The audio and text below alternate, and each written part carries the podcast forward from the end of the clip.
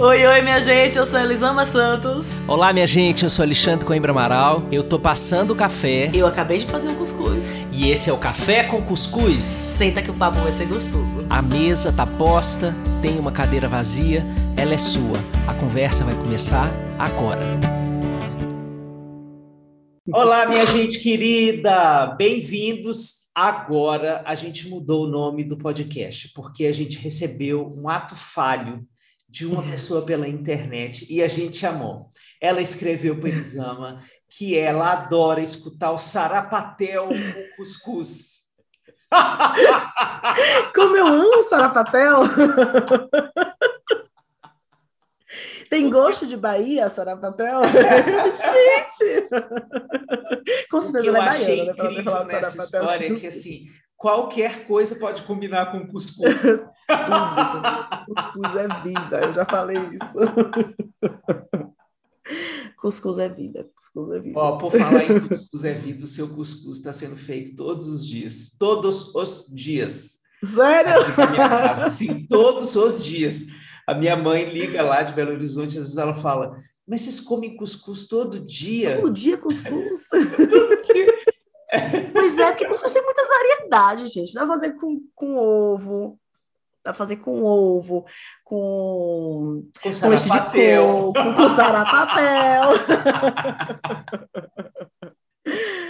Mas vamos nessa, amigo. Vamos falar de hoje? Olha, a nossa conversa hoje podcast foi comprida, e a gente está trazendo aqui uma pauta que eu quero colocar para vocês por que a gente teve a ideia dela. Bom, toda a história envolvendo o assassinato do garoto Henry está mobilizando o Brasil inteiro, a gente sabe do potencial devastador que tem da gente viver uma história dessa, ainda mais dentro de uma quarentena, já tendo que conviver com um monte de mortes e com os requintes de crueldade que estão associados a essa morte, né? Isso aí, gente, é o que a imprensa gosta de sublinhar, porque isso gera muito like, gera muita visualização, gera muito comentário, gera audiência. E muitas vezes nós ficamos medusados pelo horror, né? Assim, como o mito da medusa mesmo. Petrificados. A gente fica petrificado e repetindo como um mantra, que horror, que horror, que horror, que horror. Essa lógica, ela é uma lógica que se aproxima de como a gente, que não se diz louco, vê a loucura, né?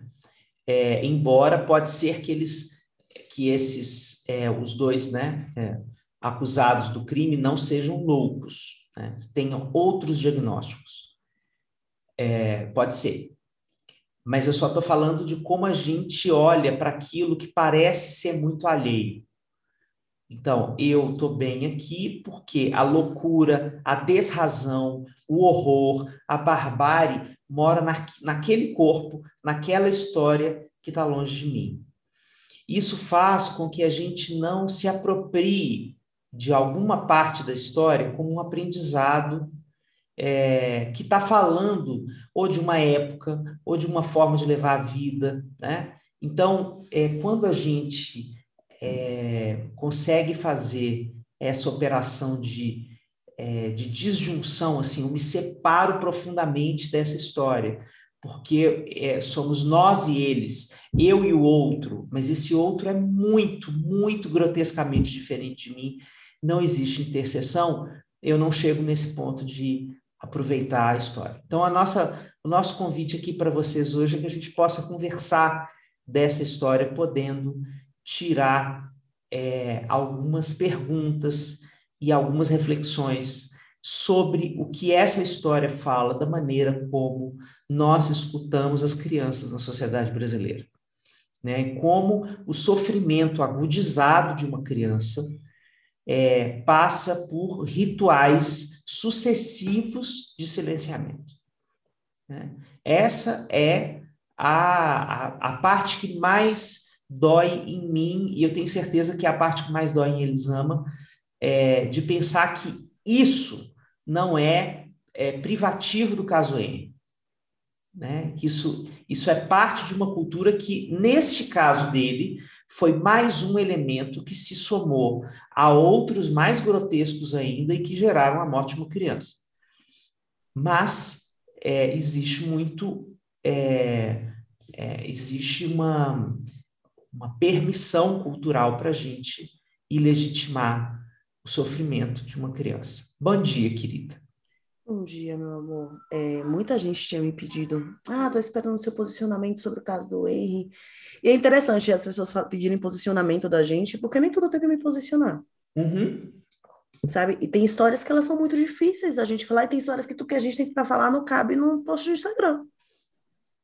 Não cabe em 2.000 caracteres do Instagram, né?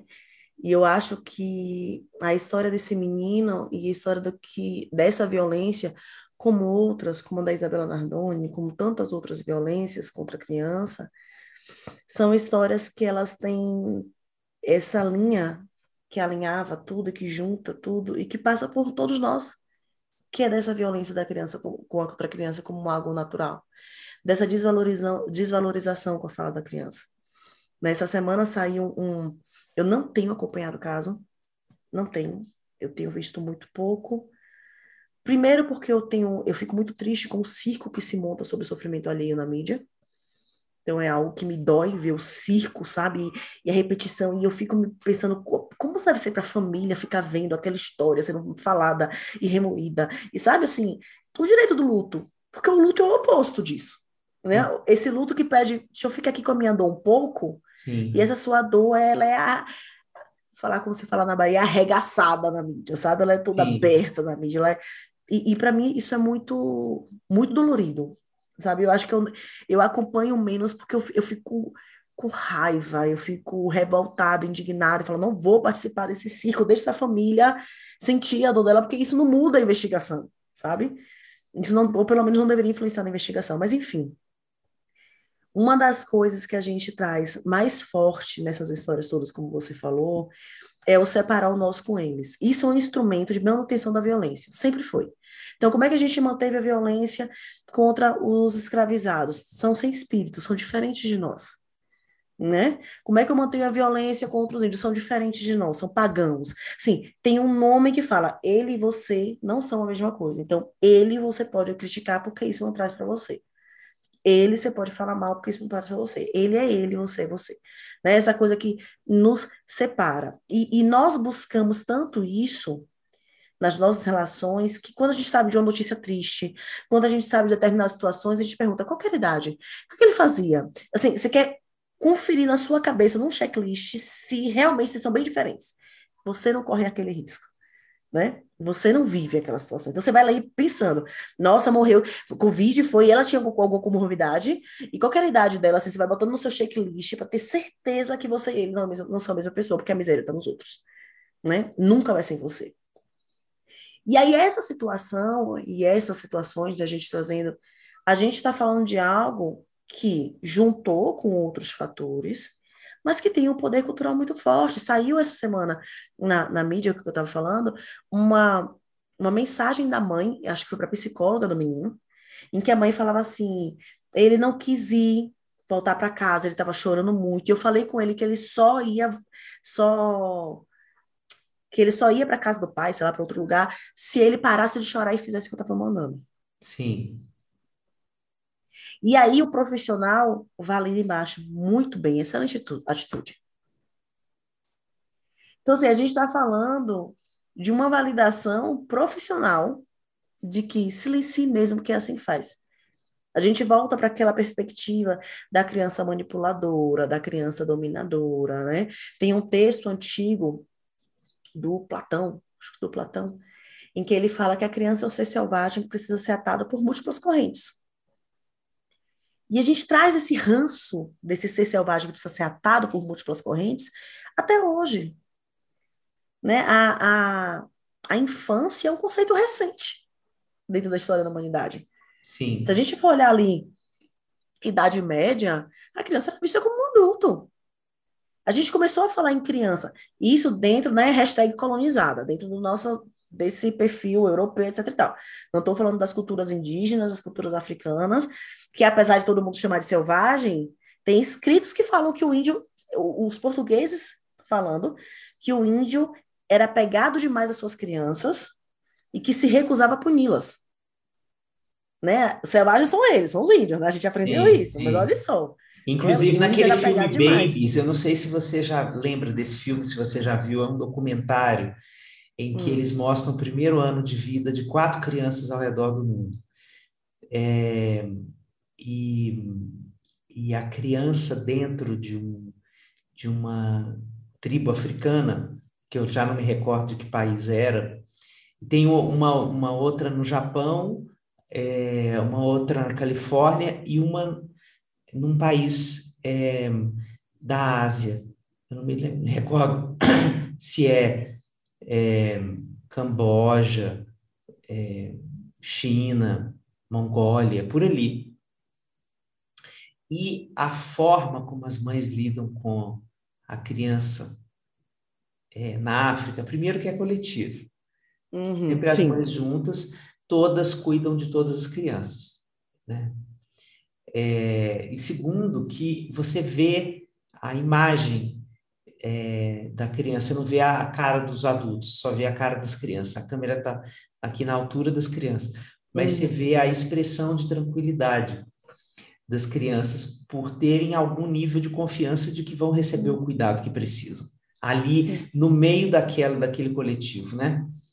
Então, isso me recorda muito isso que você está falando dessa carta dos portugueses, eu não conhecia. Sim, o que você falou, né? A confiança de ter esse cuidado coletivo. Porque se a gente botar na linha da estrutura da parada da violência, quando você traz essa criança que era cuidada por um coletivo, para você cuidar de uma pessoa só, as chances de violência vão aumentar, porque o esgotamento dessa pessoa só vai aumentar. Sim. É como a gente tem esse fator social enorme. E aí, a gente fala dessa violência... Enquanto eu estou separando, eu sou diferente dele, eu não enxergo a minha violência. Não, mas o que ele fez é um absurdo. Mas quando eu alinhava essa linhazinha, pega essa linhazinha que está alinhavando tudo, está costurando nós todos, que é a nossa linha social, que diz, cale a boca ou você não vai sair comigo. Você quer que eu lhe dê um motivo de verdade para chorar? Você quer que eu te dê um motivo de verdade para chorar? Engula. Né? Essa linha que todo mundo ouviu, a maioria de nós cresceu ouvindo. Essa violência que é um tapinha. Ah, mas é só um tapinha. Eu contei esses dias numa entrevista que me convocaram para falar sobre o menino Henry, de uma mãe que eu atendi, e ela falava assim, Elisama, eu sempre bati no meu filho. E um dia eu fui dar um tapa nele, ele correu, o tapa pegou na minha perna. E eu vi como doía o meu tapa. E aí eu nunca mais bati nele. Porque se doeu daquele jeito na minha perna, imagina como dói no corpo dele. Sabe? Então, assim, essas violências que a gente não enxerga, porque é um tapinha. É um tapinha para você. Né? Onde é que está a medida do que é uma violência grande, uma violência média ou uma violência pequena? Onde está essa linha? Onde está esse parâmetro para a gente medir e falar até aqui você pode, até aqui você não pode? Porque a realidade é que a violência, ela cresce junto com a criança. Ela vai crescendo com a criança. Então, assim, é um bebê, você dá um tapinha na mão. Vai levar um tapinha. Ah, começou a chegar ali perto de 2 anos. Agora já dá para levar uma chinelada na bunda. Aí cresce mais um pouquinho. Agora vai ser o 5. Então, assim, a violência, ela vai crescendo junto. Porque, como ela não funciona, à medida que a criança cresce, você vai lá, aumenta, a tensão entre os dois só vai aumentando. E a gente fala dessa criança que mudou o comportamento, que pediu ajuda, que conversou sobre isso com as pessoas, que chorava desesperadamente e que ninguém escutava. E nós todos ficamos horrorizados com o resultado do que aconteceu, mas nós não nos horrorizamos a ver isso diariamente em diversas famílias. Sim. Sabe? A gente não fica horrorizado ao ver um pai falar, cale a boca que eu não suporto mais ouvir a sua voz. A gente não fica horrorizado com isso. Assim, Em um momento de tranquilidade, escute essas frases e me diga se você não consegue enxergar a violência delas. Porque eu fico muito chocada que a gente não consiga enxergar a violência. Mas esse enxergar a violência, ele nos convoca para um lugar de dor dentro de nós que a gente também não quer acessar. Sim, claro. Então, quando eu enxergo as violências que estão... Assim, o menino irrita lá naquela... Tá no topo da escada das violências, né? Mas quando eu vou descendo alguns degraus, quanto mais eu desço os degraus, mais eu vou me familiarizando com as violências. Mas eu vou enxergando que ela tá muito perto de mim. E aí, à medida que eu vou vendo que tá perto de mim, eu vou vendo o que eu vivi.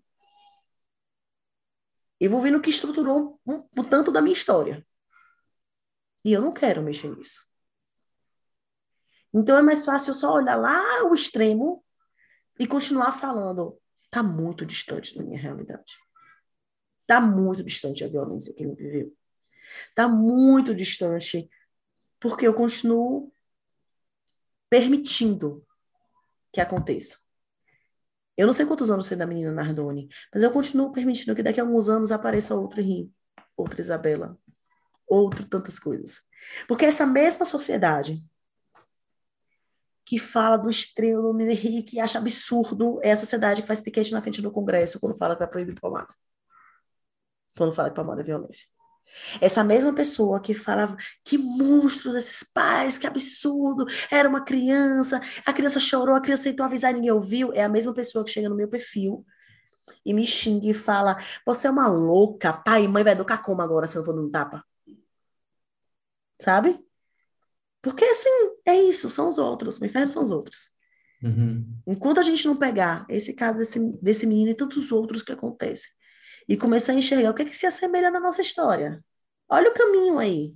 Olha as mensagens. Tem nada que te conecte a essa história. Teve nada que esse menino viveu e que você não viveu? Quando a gente começa a olhar as similaridades da coisa, a gente é movido. Né? A emoção é que se mover, né? Para me mover. A gente é obrigado a se mover. Enquanto indivíduos, enquanto sociedade. A manutenção desse pensamento de que não foi lá e de que eles são doentes e que eles são psicóticos, que eles são, sei lá, sociopatas e que... Sabe? Vai lá no meu checklist e fala, eles são diferentes de mim. O problema tá neles. O problema não tá no conjuntura social. O problema não tá no mar que eles são mergulhados. Que sim, tem os problemas pessoais deles, mas... Tem muita coisa aí que a gente pode olhar e que podia ter evitado essa tragédia. Nossa, eu amo te ouvir. Eu quero falar algumas coisas sobre essa postura negacionista, né? Porque isso é um negacionismo. Sim. Isso não acontece comigo, eu sou diferente desses adultos, isso é um horror e eu não tenho horror dentro de mim, né? Tudo isso é uma postura negacionista. Você deu aí a chave que abre essa porta pelo lado de dentro, que é quando eu enxergo alguma semelhança, interseção entre as coisas que eu vivi na condição de filho, como eu continuo reproduzindo essa negligência em relação à infância, nas minhas relações com as crianças, eu volto para a minha relação com os meus pais. E aí eu entro num dilema que pode ser a origem do negacionismo, que é assim, como eu vou desonrar meu pai e minha mãe? Eles fizeram o melhor que eles puderam. E aí, minha gente, eu vou entrar num tema que é espinhento, né? Porque cursa aí com dogmas religiosos, e cursa também hoje com constelação familiar, porque as constelações familiares têm tido pessoas que estão coordenando sessões de constelação familiar, obrigando pessoas que foram violentadas pelos seus pais a honrarem o pai e a mãe. Fazendo um ritual coletivo de silenciamento da raiva legítima dessas vítimas. Porque essas histórias, elas são feitas num workshop com um monte de gente Então, é um ritual, é uma cerimônia de silenciamento. Isso é um problema ético gravíssimo que essas pessoas estão cometendo. Gravíssimo.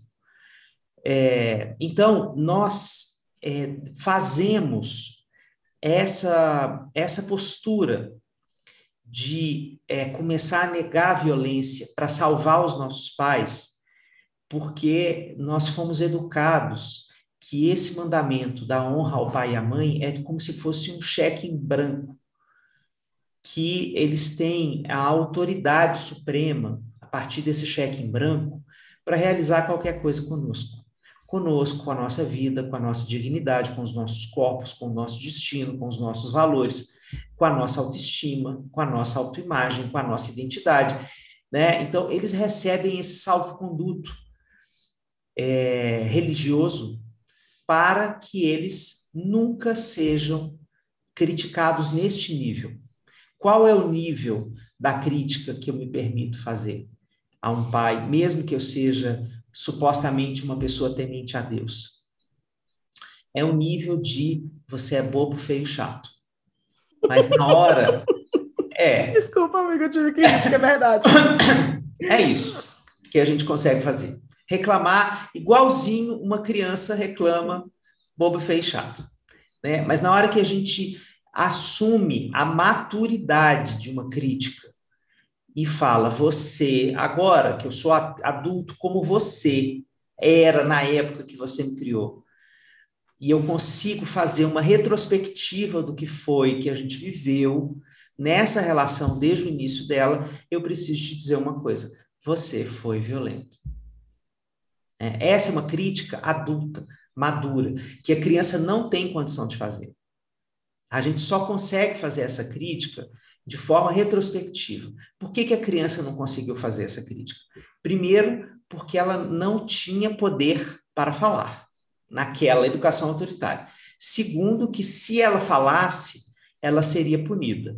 Então, ela aprendeu que para se preservar, o silêncio pode ser a melhor saída. Então, ela leva um tempo para se desfazer das amarras do resultado dessa educação, para ela poder dizer primeiro para si mesma e depois para o pai e para a mãe que estão dentro dela, que às vezes pode já até ter morrido, dizer assim, vocês foram violentos. Bom, por que eu estou dizendo isso tudo?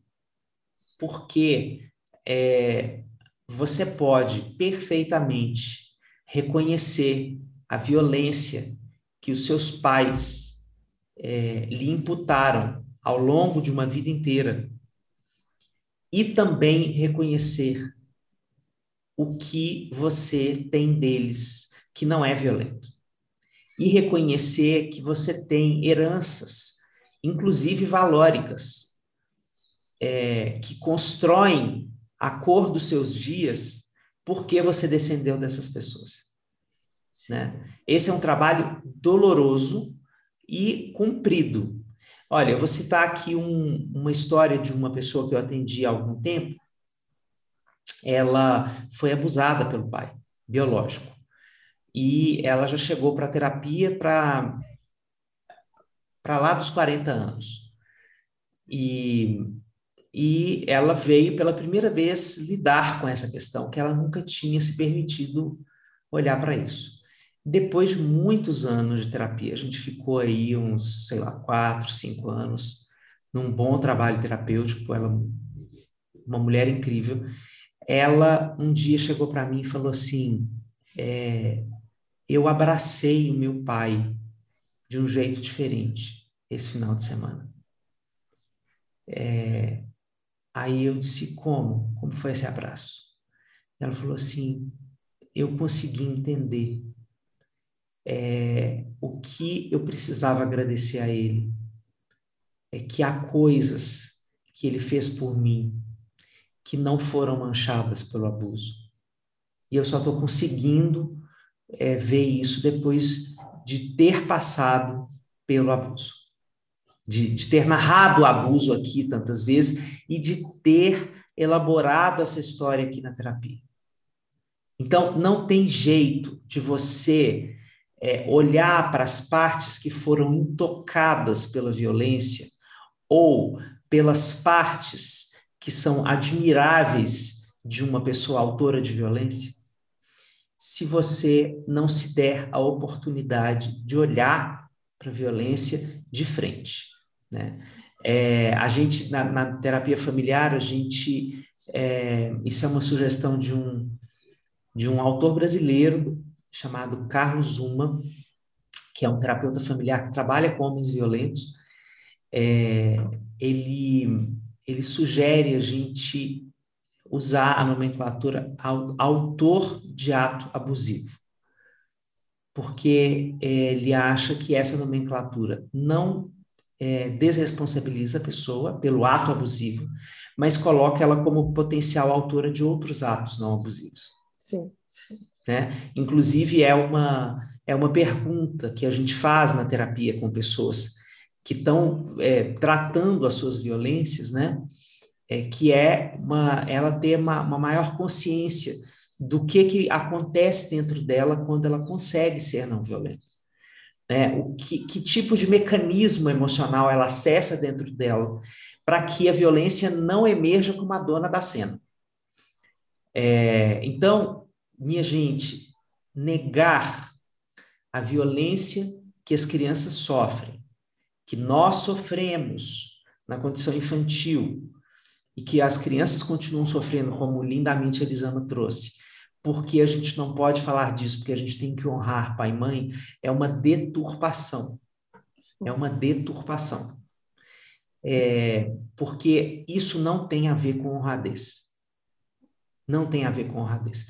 Porque honrar significa, inclusive, você poder ter nitidez para ver quem é aquela pessoa. Porque você só honra aquela pessoa que você narra com precisão. E para você narrar com precisão, você precisa olhar para ela de verdade. Todos os lados. Todos os lados. E não só o título. O título enobrecido de pai e de mãe. Né? Você não é olhar para o título, é olhar para a pessoa, para as ações, para a construção dela na vida, para a biografia. É isso. Nossa, eu aprendi nos meus últimos anos trabalhando com pais a facilitar um pouco o olhar, levando para o social. Então, quando eu começo a palestra, que começo a falar, olha, eu faço sempre 3 avisos no começo das palestras, fazia muito no presencial, né? Online, acho que eu já nem estou fazendo tanto o aviso, mas eu sempre fiz 3 avisos. Um que a gente está sempre fazendo melhor, eu acho que começa porque gritamos falando desses 3 avisos. O segundo é que os nossos filhos também estão fazendo melhor, e o terceiro é que eu não estou criticando papai e mamãe. Eu sempre começo assim. Quando eu falo da forma que uma criança é olhada, eu falo de estrutura social. Eu não estou falando de papai e de mamãe. Porque é a primeira resistência que vem, exatamente essa. Mas meu pai me ama. Parecemos crianças, Alexandre. Naquele momento você tem 4 anos falando, não, mas eles me amam, eles fazem isso porque eles me amam. Não, mas eu amo meus pais. Sim, essa relação ela não pode ser olhada. Só que essa relação foi a tua socialização primária. Essa relação te explicou pela primeira vez na vida o que era amor, o que era respeito, o que era carinho, o que era compreensão, que são relacionamentos. Não estou falando que você vai ficar aprisionado ao que eles explicaram. Mas a explicação deles foi o começo do caminho. Tudo que veio depois foi aprendizado que você adquiriu depois. Né? Esse que você vai mudando, que você vai restaurando as coisas, que você vai pensando de outra forma. Mas começou com o seu pai e com sua mãe. Sabe? E aí, nos estudos que eu tenho feito sobre racismo, eu tenho aprendido que não dá para discutir questões profundas sociais, não dá para discutir questões profundas sociais como se fossem coisas individuais. Por quê? Porque o meu vizinho ser menos racista não vai mudar o mundo. Pode facilitar a minha vida, mas não vai mudar o mundo. A minha tia ser menos racista, ser menos homofóbica, pode melhorar ali a relação no jantar do Natal, mas não vai mudar o mundo, sabe? Então, assim, eu preciso olhar para as estruturas que elas mantêm a violência do jeito que ela está acontecendo. Então, quando eu falo para as pessoas assim, a violência contra a criança, ela existe, ela permanece nas nossas vidas, a gente precisa pensar também o que é que ela sustenta. O que essa violência contra a criança sustenta socialmente? Quando eu tiro o olhar do micro, da minha relação com meu pai e com a minha mãe, e do quanto ela influencia na minha existência, e eu vou ampliando como ondinhas, assim, sabe? O que é que eu aprendo ali nessa relação de extrema violência, de baixar a cabeça, de minha opinião não conta? Isso é uma preparação para a manutenção da sociedade como está. A criança, ela precisa ser punida, ser podada para que ela vire um cidadão obediente. A gente está falando de uma manutenção de uma estrutura que ela vai ampliando as violências para que eu sustente, eu não estranhe uma sociedade violenta. Então, se eu não tenho poder dentro da minha casa para falar para o meu pai e para minha mãe, vocês estão sendo violentos comigo? Eu não vou falar isso para o meu chefe. Eu não vou falar isso para o médico. Eu não vou falar isso para o prefeito. Eu não vou falar isso para o presidente. A minha voz, a minha preparação para a obediência é uma preparação para a manutenção do sistema. Então, Elisa, então a gente vai começar a destruir no sistema? Não, mas a gente vai tirar do papai... Não é papai e mamãe. Papai e mamãe são mais preguinhos ali, parafusinhos, pecinhas para a manutenção dessa engrenagem. Se eu amplio a visão, eu consigo enxergar que, assim, cara, eles não são os vilões da história. Não é porque meus pais eram os vilões que eles agiram assim. É porque antes deles já aprenderam assim. E aprenderam assim. E aprenderam assim. Os que vieram antes, e vieram antes, e vieram antes. Porque tinha um foco em manter as coisas como elas são. Em manter o homem como cabeça da casa. Em manter esse homem que ele manda. E esse homem, ele baixa a cabeça pro chefe dele, que baixa a cabeça pro... E assim a gente vai mantendo, criando seres com pouca confiança na própria voz. Com pouca confiança no próprio poder pessoal. Né? Então a gente vai criando essa legião de obedientes. Porque é para isso a educação. A educação é para criar seres obedientes. A educação, nos moldes que ela está hoje, nos moldes que nós... criamos os nossos filhos. Nós somos criados para manutenção do sistema. Quando eu olho isso, e eu consigo perceber, não era meu pai e minha mãe, eu consigo me perguntar também, é essa estrutura social que eu quero manter? Olha ao teu redor, cara. Olha para os teus relacionamentos. Olha para a tua cidade. Olha para os teus amigos. Olha, enxerga o que está ao teu redor. Você quer que o mundo continue exatamente como ele está? Porque a violência contra a criança, ela sustenta o mundo exatamente como ele está. É o começo. Eu vi há um tempo um documentário sobre marketing, consumismo, nem lembro que documentário foi. Em que no documentário eles falam como é importante inserir a criança no consumo, no mercado de consumo. Porque inserir essa criança garante que eu já estou criando ali, pequenininho, um consumidor. Ser um consumidor ávido, que fica olhando as novidades, que fica logo pelo brinquedo novo, me garante... Não é criança alma do negócio, não? Criança alma do negócio, sim. Me garante... Maravilhoso. Ter do esse Alana. Adulto... É do Alana. Isso, do Alana, é. Me garante ter esse adulto que vai consumir com naturalidade, como ele fala, de pentear os cabelos e de tomar banho, consumir. Naturalizou desde criancinha. Então, as escolas surgiram para isso. Nos moldes que elas estão, sim, né, que a gente conhece, surgiram para isso. Não é à toa que elas parecem tanto a estrutura do presídio, a estrutura de outras... Instituições totais, como instituição.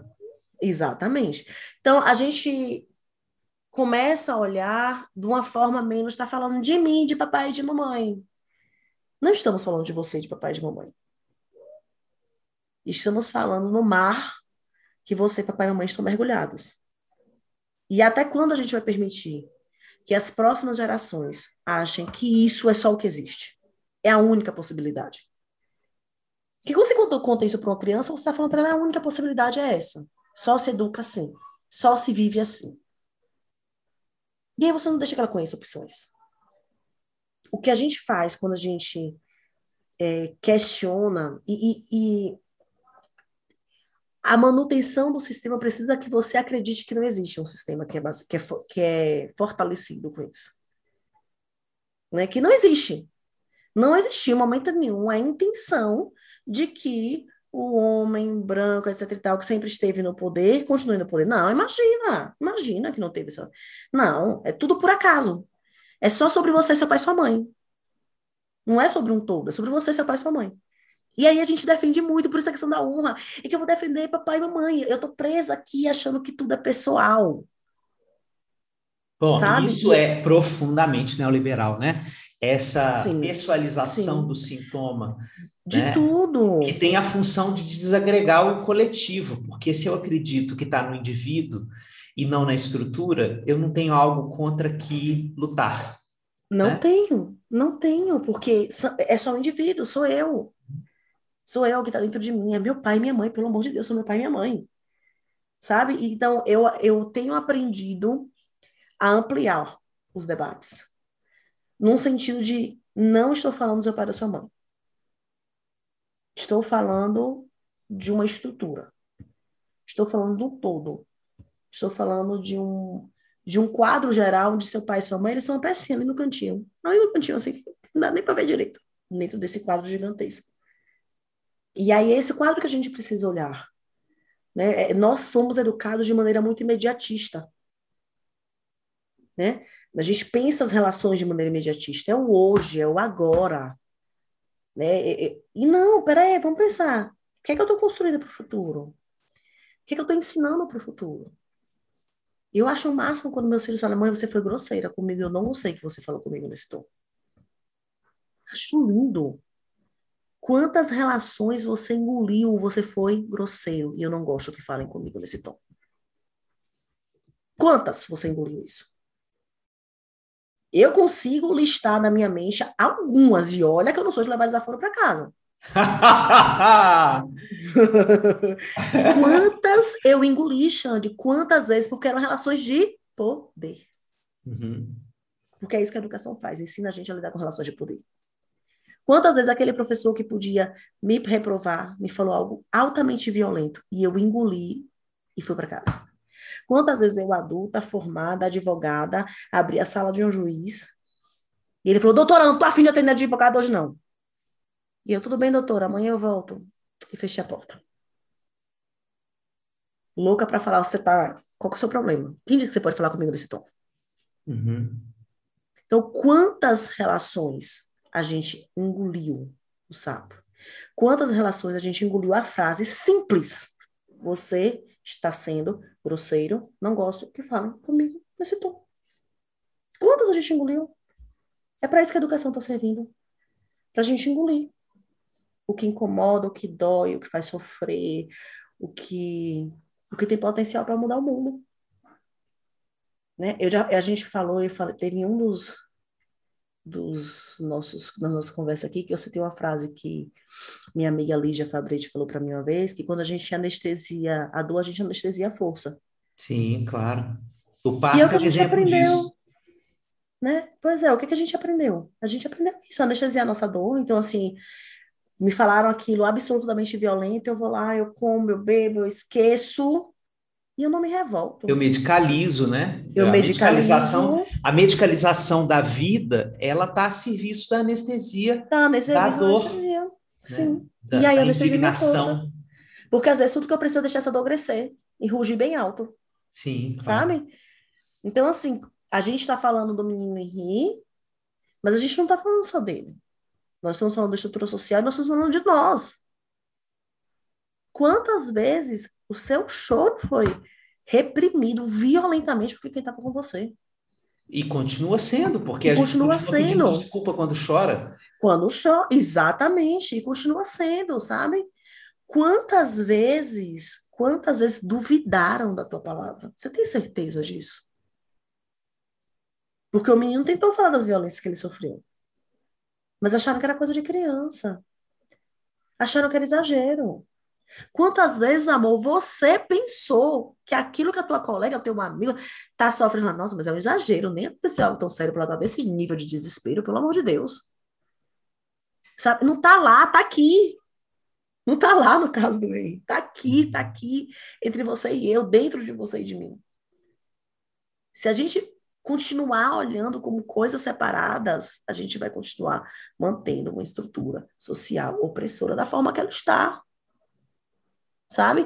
E aqui, antes que tenha alguém que é liberal e fala, nossa, Elisama, lá vem Elisama com panfletagem anticapitalista, eu nem estou falando somente disso. Eu estou falando da violência ampla, dessa estrutura que se mantém, mas eu estou falando da estrutura que existe antes do capitalismo. O capitalismo nem, ele é recente. Estou falando da estrutura de poder, que o capitalismo veio servir essa estrutura de poder. Ele não criou essa estrutura de poder. Estou falando de estruturas de poder. É disso que eu estou falando. É da estrutura de poder que a gente falou no episódio passado. Inclusive, que é o poder de escolher quais narrativas vão seguir e quais não vão seguir. Uhum. Quais narrativas terão futuro nas nossas histórias, quais não terão. Quais serão apagadas e quais serão coloridas, douradas, para ficarem mais bonitinhas. É disso que a gente está falando aqui. Não é somente do caso do Henry. O caso daquele menino foi o extremo. Se ele não tivesse morrido, amores, ele seguiria muito provavelmente até os 15, 16, 13, 12, sofrendo todas essas violências.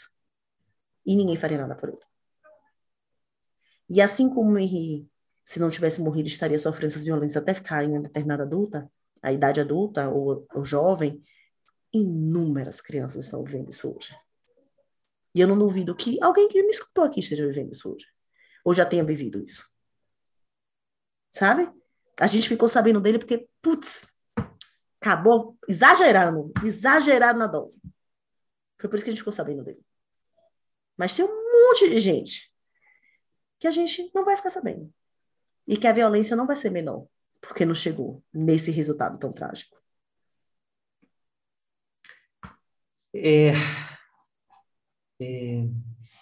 Sabe, eu tenho um suspiro aqui de um leve desânimo, porque como a nossa escuta social ela está muito individualista, cansa muito você alertar as pessoas para o olhar para a estrutura.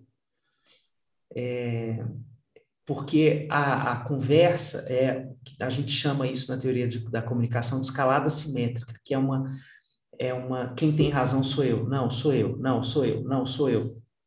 Então fica um lado dizendo assim, não, é ele que é ruim, é ela que é ruim, é ele que não presta.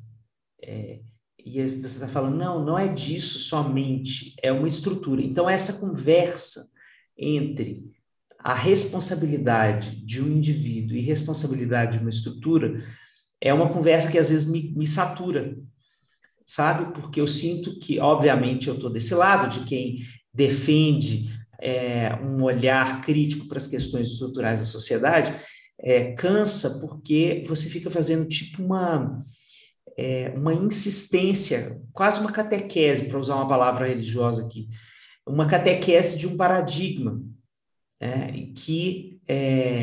eu gosto muito da forma como você coloca, porque você começa da história da pessoa e faz como o Vigotski ensinou a gente a fazer, passinho por passinho, né? Zona de desenvolvimento proximal, da história da pessoa, a partir do momento em que ela se conecta com a própria história, ela tem condição de olhar para o contexto. Quando você fala, olha para o lado, olha para a sua cidade, olha para o seu bairro, olha para os seus amigos, é um jeito muito sábio que você tem de convocar as pessoas para irem se apropriando de um olhar para a estrutura e não somente do indivíduo, né? Então, esse olhar para a estrutura, ele promove também muita defesa, né? Porque quando a gente fala da estrutura, as pessoas vêm e falam, mas eu não, né? Tipo, os homens falam, not all men, né? Nem sim. Todo mundo. Não, mas eu sou desconstruído, eu sim. Sou fado sensato de coque, lenhador, né? Eu falo todes, né? Eu não estou nesse meio, né? Jamais, sou vegane. Isso, então a experiência da fala sobre a estrutura também está sujeita a que a gente escute isso com a armadilha do ela está falando isso para me criticar e eu vou precisar me defender. Que essa postura dialógica, ela também foi aprendida na educação autoritária. Porque a educação autoritária não escuta para aprender com o outro. Ela escuta para atacar, contra-atacar e se defender. Então, a gente aprende isso. E na hora que a gente escuta uma crítica a uma estrutura, a gente enxerga essa crítica como pessoal. E aí erguem-se os muros das defesas do ego e, a partir deles, eu preciso me defender. Eu não estou nesse meio, eu não estou nesse meio, eu não estou nesse meio. Então, gente, há como mudarmos a forma de escutar uma crítica estrutural. Uma crítica estrutural é um chamamento para que você se coletivize com outras pessoas que estão pensando que tem coisas para serem transformadas no mundo e seja o motor, junto com todo esse coletivo, de uma transformação social. É isso. A gente não está apontando o dedo para você pegar o chicote e se espiar, que também é um ranço judaico-cristão. Né? A gente está te convidando para abraçar a história que você teve, olhar para ela acompanhado. Claro que você pode fazer isso bem acompanhado, num processo terapêutico, com pessoas que já tenham feito isso, com amigos seus que você percebe, amigas e amigos que percebem que tem um senso crítico e uma boa escuta para poder conversar com você sobre essas suas histórias infantis, mas é começar a desnovelar isso, né? Tirar esse fio, né, que está ali um bololô na sua história, que você não olha para ela. Olha para isso. Comece a desfiar e comece a ver a potência que se gera em você, a quantidade de camadas suas que vão poder aparecer para você mesma, para você mesmo, a partir do momento em que você se permite fazer essa crítica àqueles adultos que estiveram com lugares de poder na sua vida. A partir do momento em que você se der o direito que todo ser humano tem que ter, que todo ser humano tem, e não só na adultez. Né? A gente está fazendo um novo projeto de educação e de socialização das crianças para que, desde muito cedo, as crianças se indignem com a violência que elas vêm a sofrer imediatamente, que elas não precisem esperar uma latência de 30 anos para poder enxergar e legitimar a violência que os corpos delas já estão cansados de sofrer, né? Para que elas possam identificar na hora, já, assim, trigger warning, gatilho, né? Opa, sinal vermelho, aqui, nessa vida, com essa pessoa que está aqui, você não vai fazer isso. Né? Então é para isso, gente, é um movimento em que todos nós subimos num novo bonde, sabe? Numa outra história, né? E isso é um movimento que é muito prazeroso também de construir, porque, agora falando do lado virtuoso da história, né? Você se sentir no seu microcosmos, na sua família, na sua relação, mesmo que você não tenha filho, mas na relação que você tem com a infância, por exemplo, com um sobrinho, com um afilhado, com um paciente, se você é uma terapeuta infantil, mas a relação que você tem com a infância, quando você sente que ela está pautada por esses valores, você se sente parte de uma transformação social. E isso é uma delícia de sentir. Isso é uma delícia de sentir, porque toma uma capacidade de agenciamento pela mão, né? E retira a gente desse lugar de impotência, de que eu não tenho que fazer, porque o mundo é assim mesmo, é tudo uma calhordice, é tudo uma canalice, é tudo corrupto, é tudo isso, né? A gente sai desse discurso saturado de uma superestrutura grotesca e entra numa perspectiva de uma transformação possível. É isso que Elisama convida vocês o tempo inteiro a fazer, nos livros, nas palestras, no posicionamento dela na vida, né? É isso que eu estou falando aqui agora, é isso que a gente faz nesse café com cuscuz o tempo inteiro, né? Então, é isso. Que episódio Fodástico!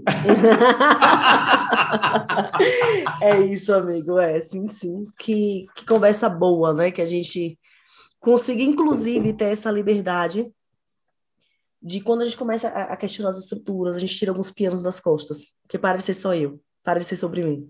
Isso. Não é incompetência minha. Tem estrutura social por trás. Não é incompetência minha. Obrigada por mais um papo, meu amor. Oh, obrigada, meu amor. Tá obrigado por mais um papo. Que a sua semana seja boa, leve e com saúde. E a de todo mundo que está nos escutando, né?